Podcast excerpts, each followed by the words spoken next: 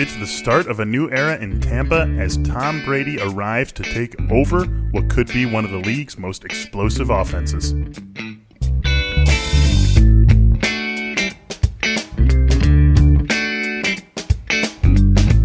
Hello, everyone, and welcome to Fantasy Football in 15, the start of a new week. I am your host, Michael Beller, joined as I am every single show here by Derek Van Riper. DVR, how was your weekend? Not bad. Uh, just good to get out of the house a little bit as safely as possible, of course. Uh, it's been nice over the last few weeks having the beginnings of summer because it at least feels like time is passing, even though in the sports world, a lot of things are on hold. Yeah, it really does. My wife and I were actually just talking about the weather changing being the only thing that feels like we've uh, felt or been able to mark any sort of difference from March to June. And so uh, it's definitely been a nice thing. We hope all you out there are staying safe, staying happy, and ready to uh, listen to us talk about football for the next 15 minutes, and specifically talking about the Tampa Bay Buccaneers for the next 15 minutes. To do that, we bring on our Bucs beat writer, Greg Auman. Greg, thanks for joining us today. Hey, thanks for having me on. Uh, excited to think about the possibility of having uh, fantasy football in the near future. Yeah, so are we. So are we. Definitely, this is something that uh, that could get uh, a whole lot of people a whole lot of happy in their lives. So we're hoping that that happens. And speaking of happy, Tampa Bay Buccaneers fans had to be awfully happy with the offseason that this team had a huge change in Tampa. Gone is Jameis Winston.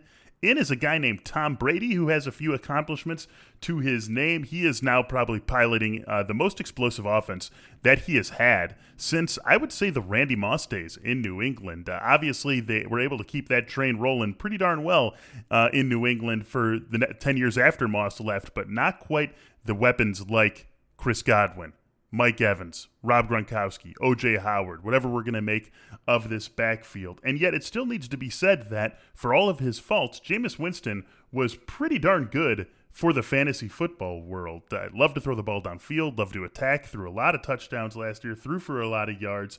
Uh, so, how do we think Brady is going to pilot this Bruce Arians offense? Yeah, it'll be fun to see where where they take steps forward and maybe where they take statistically take steps back because I don't know that. I mean, Jameis threw for 5,100 yards. I don't expect Tom Brady to throw for that. Um, part of that I think is that they won't be down as much and won't be need won't need to throw that much basically. Um, touchdowns, it's like Jameis had 33 touchdowns. That would be uh, again that's that was a Bucs record when he said it last year. I would think that's a good year for Tom Brady if he does that. And, and, what's funny is that I mean, where Brady will make the biggest step for them is is in eliminating turnovers, which helps you a little bit from a fantasy standpoint. Uh, you know, if, if you're not hurting yourself by losing fantasy points. But I, I think he'd do well to have the overall numbers that Jameis had last year in terms of yards and touchdowns and and fantasy impact. Yeah, I, I, think he can definitely reach that. I think he's pretty easily a top 10 fantasy quarterback, but because of the weapons, maybe if the touchdown rate goes through the roof, there's a shot that he cracks the top five. And uh, last season, and, and, really throughout the time that he was in Tampa Bay, Jameis Winston was particularly great for Mike Evans. And, and again, Winston attacking downfield was a big part of that. That's not necessarily Brady's strong suit. He takes the occasional shots downfield. Do you think this ultimately hurts the production floor for Mike Evans, even though Brady is a more consistent quarterback? I think it might. Um, and it's not only just Brady here, but like Gronkowski obviously is going to cut into touchdowns, I think. So, I mean, Mike Evans has had a 1,000 yards receiving every year of his NFL career.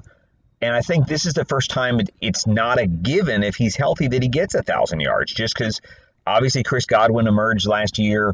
Um, he would be a threat to have more receiving yards just the idea that they're throwing more to the backs and the tight ends to me will crib into his overall numbers. Um, Mike had great numbers last year um, in touchdowns and yards, and that's even with whatever the last three games missing with injury. So I still think you go into this thinking he's a thousand yard receiver, thinking he's a an eight to ten touchdown guy. Uh, but it's curious. It'll be curious to see how the just the how the allocation changes, how the distribution of passes, especially in the red zone, might be different with, with Brady at the helm.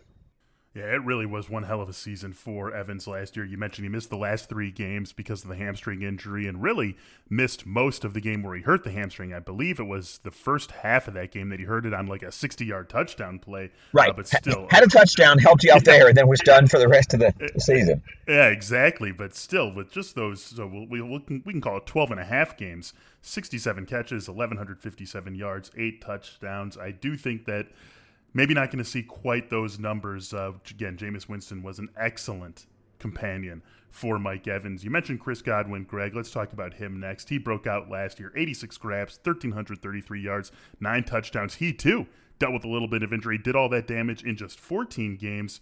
Right now, going into the season, do we think he's a top 10 receiver in the league? I think so. I mean, uh, he's in a contract year, so he has all the motivation in the world to want to validate what he did last year, to be a Pro Bowler again, to be a thousand yard receiver again. Um, I think they want to keep him here in Tampa, but there's not many teams that can afford two $15 million year receivers. There's a lot of guys that have two $10 million receivers, but he's probably going to cost every bit as much as what they're paying Mike Evans. So um, I, I, do think there's a, a, sense of this being a, a chance for him to really, really set himself up long term. I mean, he was a third round draft pick, so didn't get a huge payday on his rookie contract. Um, he'll make like $2 million this year uh, with a, a, bump in his final year of his rookie salary. So he, he's got a big opportunity. Um, he's someone who's who's grown and added to his game every year, and I kind of expect the same. So I mean, to me, the big question is is now whether Evans or Godwin can can be the one that produces like the top fantasy receiver in this offense.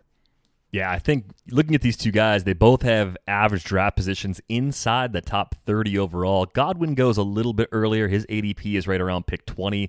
Evans at pick 28. If you're choosing between the two of them for this season, do you follow the market and choose Godwin or do you have a preference for Evans? I don't I don't know that I have a strong take either way right now. I, what intrigues me about Godwin is that if you look at Brady, he's had such a strong relationship with his slot receivers. Um, and they've generally been the smaller, uh, shifty types, the Welkers and Edelmans and, and Amendolas and that kind of thing. Um, Godwin is, is not a prototypical slot. I mean, he had, I think, the second most slot yards in the NFL last year. Um, did really well there. I, I do think the Bucs are going to shift to. I mean, last year their default offensive look was a three receiver set, and I think having added Gronkowski and having kept OJ Howard and Cam Brate, by default, I think they're probably going to be in 12 personnel a lot more. I think you're going to see two receivers and two tight ends. So that that probably means that I mean I still think Evans and Godwin are on the field, whatever, 80% of the snaps. But it, it does change their groupings a little bit. And you, it'll be curious to see whether that second tight end picks up the mismatch better or whether uh, having the two tight ends on the field opens Godwin up more. It's hard to know how defenses will respond to the talent they have on the passing game, um, and who's probably in the best position to take advantage of that. You talk about 12 personnel, and we know that you know uh, OJ Howard is the type of athlete who can certainly stand up like a and line up like a wide receiver, run routes like a wide receiver. Bruce Arians has a reputation for not using his tight ends, whether that's earned, whether that's based on some of the personnel he's had over his career. It's still a, a reputation that is there. So, do you think it's could it be 12 personnel in name only where one of the tight ends is basically acting like a wide receiver?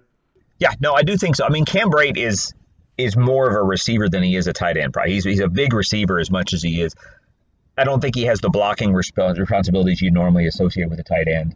And he's intriguing too. I mean, he's the Bucs' number three tight end, and he's number four in the NFL in touchdown catches over the last five seasons. So so again, as a late round flyer, you could do a lot worse. Um, he's a red zone guy. He's not going to have a high volume in terms of 800 yards or something, but there's a good chance he's good for six, seven touchdowns again. So I do think they'll be in a ton of 12 personnel. Um, we don't know right now whether that's Gronk and Howard as a default as the two guys that are out there, or or whether they rotate those two in, in company with Brate just to keep a little of the maybe the wear and tear off Gronkowski, not knowing how he'll handle coming back after a year off. Yeah, I'm not sure what to really make of Gronkowski at this point. ADP is around pick 100. What has he been able to do since signing? And do you see him I mean, with this group being so crowded with two awesome receivers in this offense? Do you see Gronk maybe as just more of a, a red zone specialist, or maybe like a, a guy that on third down is kind of a security blanket for Brady, but he just doesn't get to that same volume that we've seen in the past? Yeah, I, I don't expect anything like what you saw. I mean, he's had cat, he's had seasons where he had 17 touchdown catches. I mean, it's just amazing, overwhelming Goliath kind of seasons. I, I don't know that I expect that, and I don't I don't know that he goes into like a niche role at all. But I think I think 40 catches and seven eight touchdowns is a lot more likely than the years he's had, where he's a thousand yard tight end with 12 touchdowns and that kind of thing. I think um, if I were the Bucs, my main concern would be keeping him healthy to be there for you in the postseason. So instead of him being like a 75% offensive snap tight end as he's been throughout his career, I would scale that back. I, mean, I think you, it makes no sense for me to keep the tight end depth that they have with those three if they don't parcel out the snaps with an eye towards keeping them all healthy. And again, maybe maybe it's like they see in week three that Gronk can handle it and he's back like 2018 Gronk and he's healthy and he's handling the, the durability aspect of the position great. But I, I don't know that they'll know that until they get on the field. So, I, like I said, I, I see all three of those guys getting snaps in what is a really talented, really deep rotation of three tight ends. It's a point well taken, and it's an important thing to keep in mind when you are thinking about certainly Gronkowski, but really all of these guys and the entire offense. I think the conventional wisdom was that uh, OJ Howard was going to be on the trade block after they signed Gronkowski. Not only do you make the signing for Gronkowski, the big move for the tight end, but you have to also consider the fact that OJ Howard, from a statistical standpoint, was a major disappointment last year. This is a guy who, uh, in fantasy leagues, was thought of as you know not quite in the uh, Kelce Kittle Ertz class, but potentially someone who could join that class last year. Obviously, the total opposite happened. This was a guy who ended up on a whole lot of waiver wires throughout the season. So a, wondering what his role is in all this. Is he just someone who fills in in the rotation? And B, if he starts hot, or even if he doesn't, could he find himself on the trade block in the season? I, I would be surprised if he was traded in the season. I, to me, the main reason you keep him is, is that I don't think they can know how well Gronkowski will handle getting back on the field. And it, for them to presume he's back as an 80% snap tight end would be a, a gamble, I think. Um, and it could be, like you said, the idea of an in season trade.